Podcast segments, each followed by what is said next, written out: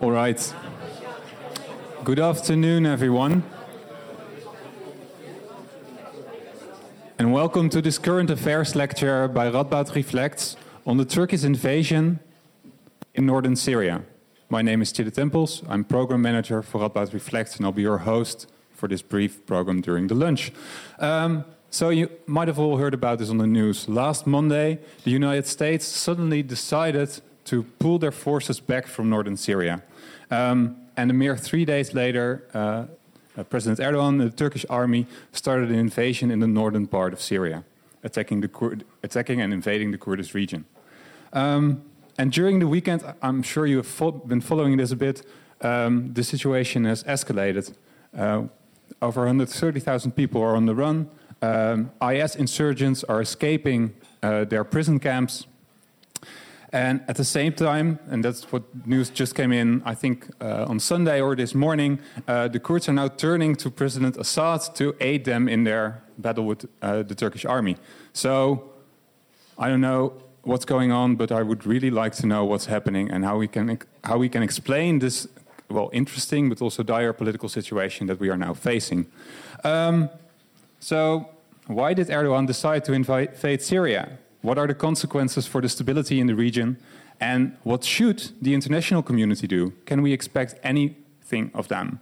Uh, we will discuss this matter together with uh, political scientist Gerry van der Kamp and political and social philosopher Evert van der Zweerde.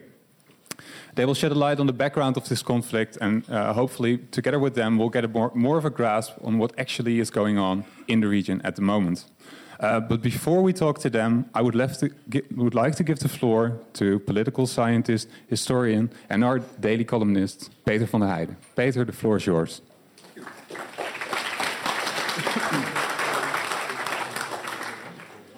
Fool me once, shame on you. Fool me twice, shame on me.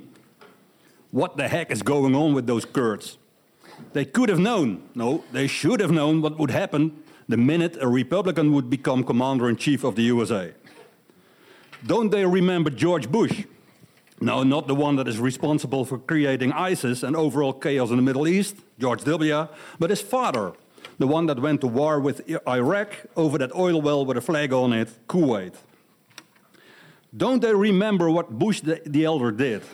He rallied the Kurds into rebellion against Saddam Hussein, who was the personification of evil at the time, only to turn on them like they were bad cheese the minute he ended the war without toppling Saddam. As a result, the Kurds were prosecuted in Iraq like never before, to the point of attacking them with poisonous gas.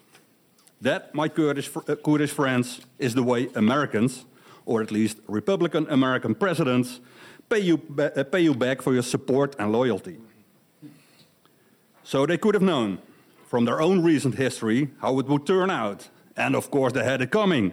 Trump was totally right when he mentioned that the Kurds didn't help the Americans on the beaches of Normandy. So, what were they thinking now? Did they think American aid came for free? And they were paid good money for their support, Trump said. And money is the only thing that counts in the world of this gold plated president. Obviously, it is only a coincidence that Turkey not only is a bigger trade partner than the non existing Kurdish country, but also has a lot of Trump property, including two Trump towers. Two Trump towers, as in Twin Towers, Al Qaeda. Are you listening? and even if the Kurds hadn't learned from their own history, there's a lot of history around that illustrates the way America treats other peoples. Clean skies when the interests align, but conflicts and even violence when they don't. The country is even built on the principle that Boston Tea Party wasn't a real jolly tea party, you know. The American history is soaked with alliances turned bad and agreements being violated. Remember the Mujahideen, financed and trained by the CIA to fight the communists, but one of the most bitter enemies of the USA after they succeeded. The Soviet Union, armed by uh, ally America in the Second World War, and after that, the biggest adversary. South Vietnam, left hanging out to dry after the Americans left. And if you think this short list is not convincing enough, ask Geronimo, ask Sitting Bull, ask Crazy Horse, and ask Chief Joseph. Oh, wait, you cannot ask them anymore, because they were Native American chiefs who had, together with their peoples, agreements and even treaties with the Americans that didn't stop the American government to commit genocide on them. How naive the Kurds have been. And how naive are we, thinking that the USA has anything other than its own interests at heart. And now, now that country is led by a president, a president businessman, that interest lies with trade partner Turkey, not with the freedom seeking people like the Kurds. The home of the brave and the land of the free turns out to be nothing more than a coward that is not interested at all in freedom, not when that freedom is the freedom of others. So in this case, fool me once, shame on you. Fool me twice, still shame on you, America.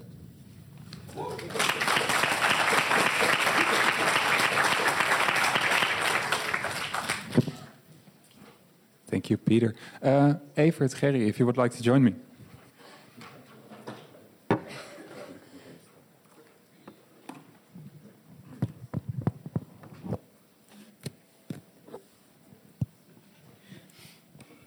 So, as I already mentioned in the introduction, when I was watching the news, I was really wondering okay, I, I had the impression that things were settling down that might just be the bias of the media, of course, but it seemed to be that like there was some kind of fragile stability, and now things have turned for the worse, maybe. So my first question to you both would be, I think, in fact, what happened these past few days? Where did it start? Even that's a very difficult question already. Um, so where did it start? Uh, I think to what actually happened here, um, the changes over the summer, I think, in um, the US position on their forces in uh, Syria was important already because Turkey has, for at least a year and a half, already uh, told the US that they wanted to uh, have forces into Turkey and um, the US has said for a while, okay, we'll withdraw our forces. I think they said last December, but then uh, he changed his mind. I think it was good he changed his mind. But uh, so I think with the ongoing relations between Turkey and the US, like not entirely trusting one another, but uh, well, trying to create a safe zone together. That's what they tried to do over mm -hmm. the mm-hmm. past month. Um, Turkey somehow wanted more, and they, I think, threatened the US actually that we're going to do it anyway, unilaterally. And that might have been the reason why Trump said, well, that I want no part in it, but I don't want my soldiers being killed either. I mean, it, it's just guessing, but it was clear that um, I think Erdogan has for a while been putting pressure on Trump to withdraw, well, not withdraw forces, but at least give Turkey influence in this area. Right. So, what you're saying is that, in fact, uh, Erdogan has al already longer been playing on this, and Trump anticipated this. And it's okay, if I don't want my soldiers to get caught in the fire, I better move out now because they're going to do it anyway. It's difficult to tell because, I mean, um, they had an ultimatum. So, what uh, Erdogan said is that by the end of September, if this safe zone is not going to be like broadened and implemented in a more swift way, so the safe zone they had together with the US, mm-hmm. uh, then we will take unilateral action. And it could be that Trump took this very seriously. I don't know. Evert? Yeah, I think I largely agree with what uh, Gerry just said. I, I, I, would like to add one point. If you pose the question, where did this start? Um, I think you have to go back at least to 1918, the end of the First World War, the moment where the Ottoman Empire was uh, dismantled and when um, the Brits, the British and the French carved countries out of the sand, mm-hmm. uh, creating artificial countries in a sense, uh, according to their own interests, and leaving the Kurdish people behind and betraying the Kurdish people uh, systematically from that point onward. Um, so, I, but you could probably go back even further in history. You can always go back further. Um, so I think that we have to bear in mind this this geopolitical situation mm -hmm. in that region, which explains, and this goes to your first question, that the instability of this region is intrinsic. So every stability that is reached in this part of the world, in this part of the Middle East, will be an unstable stability anyway. Um, so in that sense, you could be waiting for the next, uh, the next thing to, to happen. And I think it also is connected to the fact that Trump may be the maverick that he is, mm-hmm. but the Americans were already retreating more generally from their role as the one superpower across the world. Uh, other previous presidents have done this more politely, more diplomatically, if you like, but it's the same movement. Trump is just doing it in a more harsh manner. Right. So he's more in your face. But you're so you're saying this. This I think you mentioned this in the in the interview that was on mm -hmm. Fox this morning that like the U.S. as police officer of the world they're they're stepping back from that yes. that role. Yes, and they have to. I mean, it's not like. But why do they have okay, to? Because there are other other powers, China especially, mm -hmm. um, that can um, disobey any order from the policeman. And if if others can disobey the orders of the policeman, the policeman is no longer a policeman. So the military force that the US had behind this role as manager of world affairs simply disappearing. I think yeah. I think the willingness is more problematic even than its force. Yes, it's not the only powerful force, but mm -hmm. if it wanted to, it has the military potential to do more than it's doing. Yes. But I think for the past 10, 15 years, if not longer, um, different parties in the US have been telling that we don't want these commitments anymore. Mm-hmm. Uh, the US doesn't have to be the police power and not the only one. Mm-hmm. And what they are very angry about with the European Union member states is that, according to the US, they are not taking enough measures. So they could have done more in Syria, in the region, uh, taking back the prisoners, like the, the Dutch people from the camps uh, mm-hmm. in uh, Syria that, well, have supported ISIS and take them back to the Netherlands and, well, give them a trial there. So I think the US, apart from being less committed than it was before, is expecting more of its allies and it's being disappointed. Mm-hmm. Absolutely, I think. I totally agree with mm-hmm. that. I think that part of that problem is also that these allies are no longer allies in every respect. I mean, Turkey is a NATO member state, um, but Turkey is behaving obviously against the interests of many other European nation, um, European member states. Mm -hmm. So that is already a conflict within NATO. Yeah. Yeah, so so the U.S. is on the one expecting more of our, of, of these other countries or or uh, collectives like like the EU, but there's friction between these different parties as well. But what I was wondering about, so on the one hand, you could say, okay, this is the way uh, the US uh, has been operating for a while, and it just becomes more visible now. Uh, and they expect more of the EU, they expect more of other nations. Yet at the same time, uh, there are Republicans now in the party who are very critical about Trump making this decision. So then, how do you explain uh, this? Oh, okay, small backlash in a way. So they do want fewer commitments, but not in this way. Mm-hmm. I think yeah. that's the, the main thing. And then the, the, most of the criticism actually focused on that what he, well, what Trump by his decision ac- actually did is uh, turn their back towards the Kurdish that has have been fighting with them against ISIS. Mm-hmm. And I think that's what was bothering most of the people in the U.S. So the fight against ISIS and how this is impacted by, well, a very uh, sudden mm-hmm. decision that has been made overnight after a phone call with Erdogan. I think right, that's so what bothered most Americans. This previous commitment to the Kurds who have been fighting with them. Yeah. yeah. Okay. I think you, could, you should add to this that um, Trump is moving to the other extreme in a way. Mm. And I think there is a consensus among moderate Republicans and also among Democrats that America should, the United States, should no longer play this role of global police officer. Um, but Trump is opting for the complete opposite, namely a kind of isolationism mm -hmm. of the United States. And I think that most politicians in the United States want to be somewhere on the spectrum in between. They want still to, to be present, they don't want to give up their military bases across the globe, etc. Um, so they are opting for a different kind of interplay with other powers, mm -hmm. world powers, but also regional powers like Russia or Saudi Arabia or Iran in this case. They want to play to continue to play that game, and. Trump is retreating from the game itself. Yeah. So or acting as if he's doing that at least. Like he's completely drawing back. Yeah.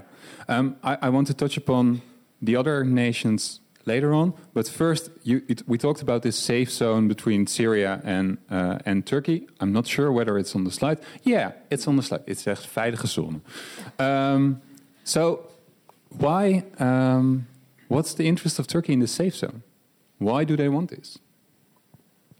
Well, it's a way to push back uh, the Kurdish autonomy, at least in that region, because they really see it as a threat. Uh, not only uh, reinforcing uh, the PKK movements in Turkey themselves, uh, but also to have, um, well, an increasingly autonomous um, Kurdish region within Syria.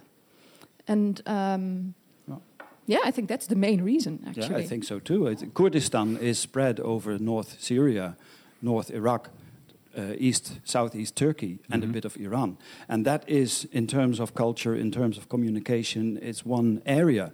And this is a very sensitive and, and uh, dangerous area within Turkey. This, has, this is a traditional Turkish problem. Yeah. At the same time, I think that most countries in the world want to have some kind of safe zone. They want to have some kind of buffer along their border if the border is not clear cut for other reasons. Right. Yeah.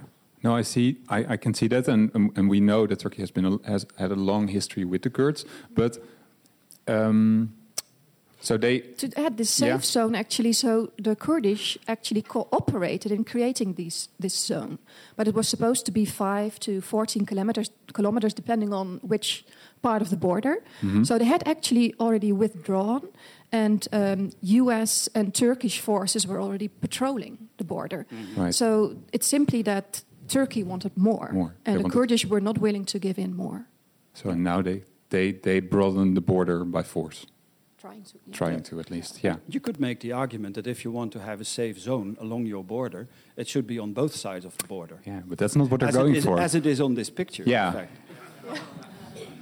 Yeah, no, no, no. I can see. And do they also see this opportunity now that the, since the uh, uh, ISIS threat has has well di- dissipated in a way?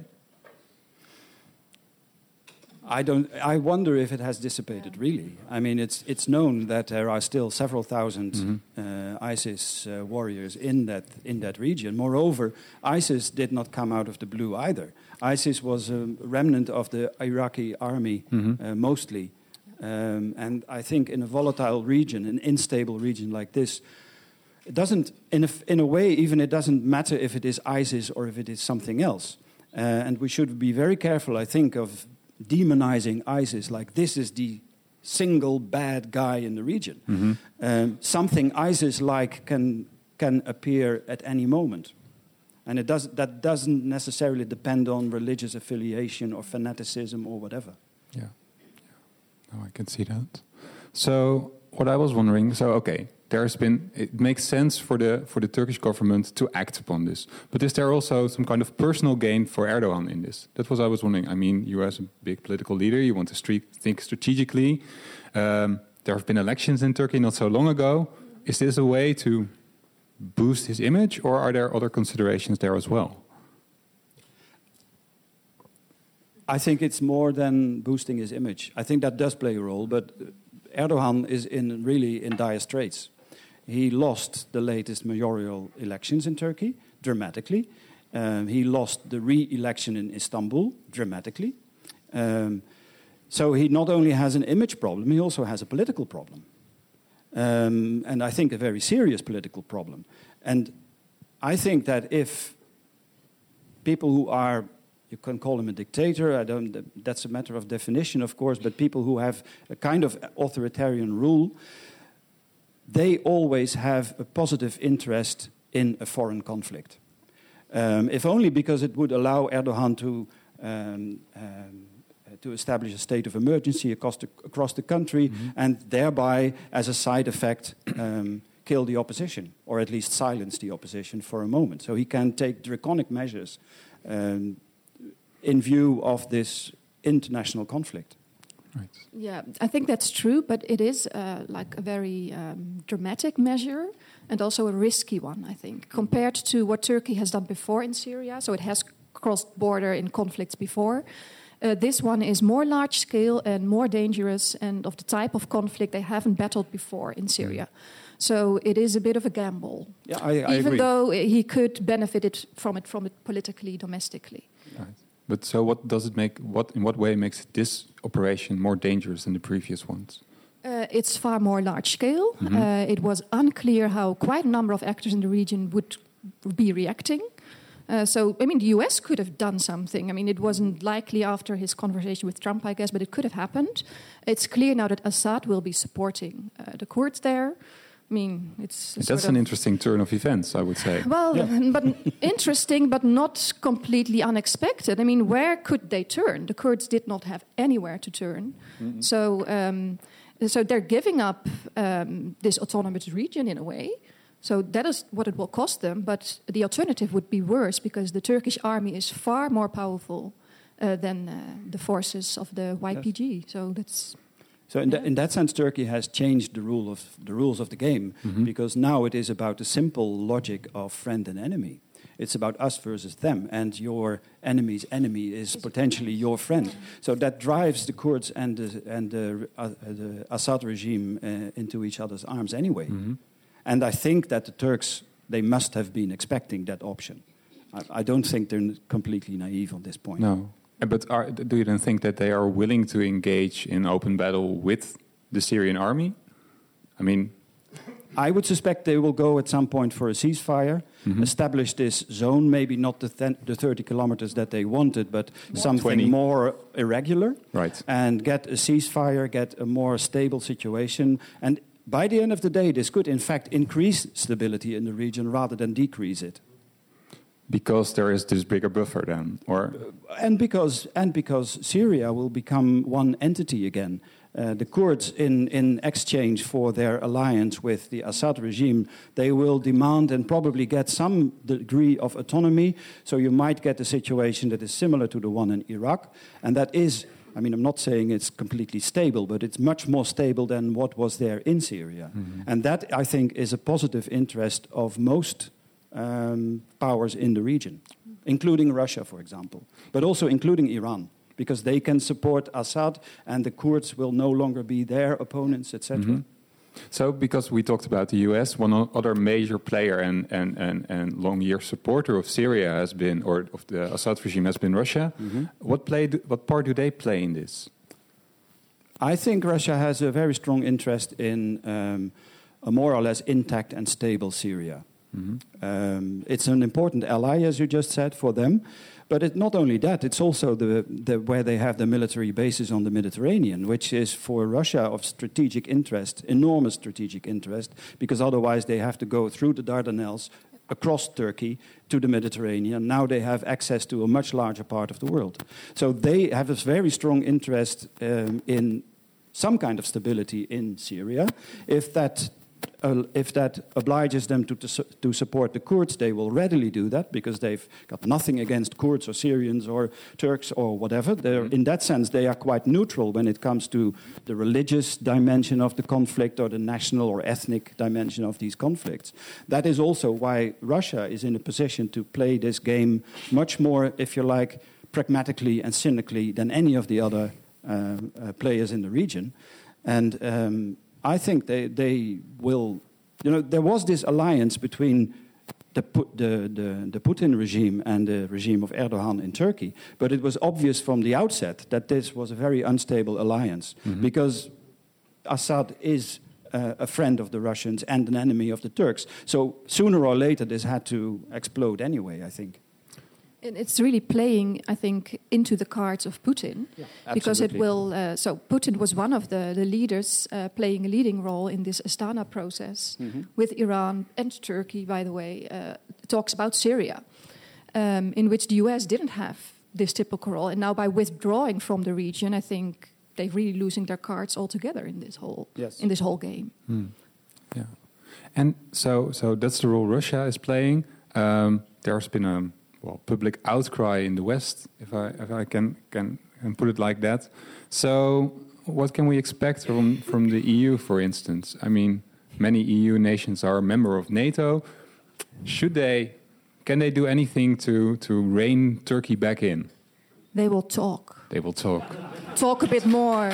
The power of and deliberation. Even more. Yeah. Yeah. So yeah. Well, diplomatic endeavors and sanctions. So the arms embargo, I think, has already been decided on yesterday, mm-hmm. and now they're debating. Um, so some states want economic sanctions as well, trade sanctions, etc. Mm-hmm. And there's debate on how with how harsh words we should condemn what Turkey has been doing. I mean, Yeah. so that's the debate. So yeah, well, don't let. This says it all, I think. and in We will fact, I mean, talk. th- maybe to add, um, the, U- the EU and NATO are really divided and unstable at this point. Deeply divided and deeply, profoundly unstable. Erdogan knows that, member of NATO himself, or Turkey, member of NATO. Putin knows that. Mm-hmm. The whole region knows that. It's no secret. I mean, it's clear that as soon as there is an international conflict, the European Union member states start talking amongst themselves. They cannot reach a clear decision. They don't have any military force that they can put in, in the region. Um, the United Kingdom would not join any intervention by EU forces or something like that. So it's a complete mess. And everybody knows that. It's interesting that you that you say that it's a complete mess, and I I kind of see that. But I think you I think this was you also mentioned that um, would it be oh, so? Imagine that the EU would have an EU army. I think that's one of the things you mentioned in the interview uh, this morning. Would that have been a desirable option then, or would it would that give the EU more leverage? Well, apart from desirable or not desirable, I think that in the medium term, one of the effects of this type of conflict, because it will not be the only one, the refugee crisis is another case.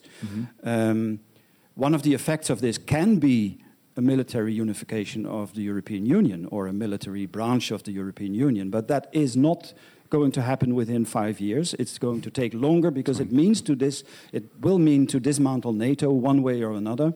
Uh, it will mean to replace NATO by something like a European Union military association or whatever you want to call it.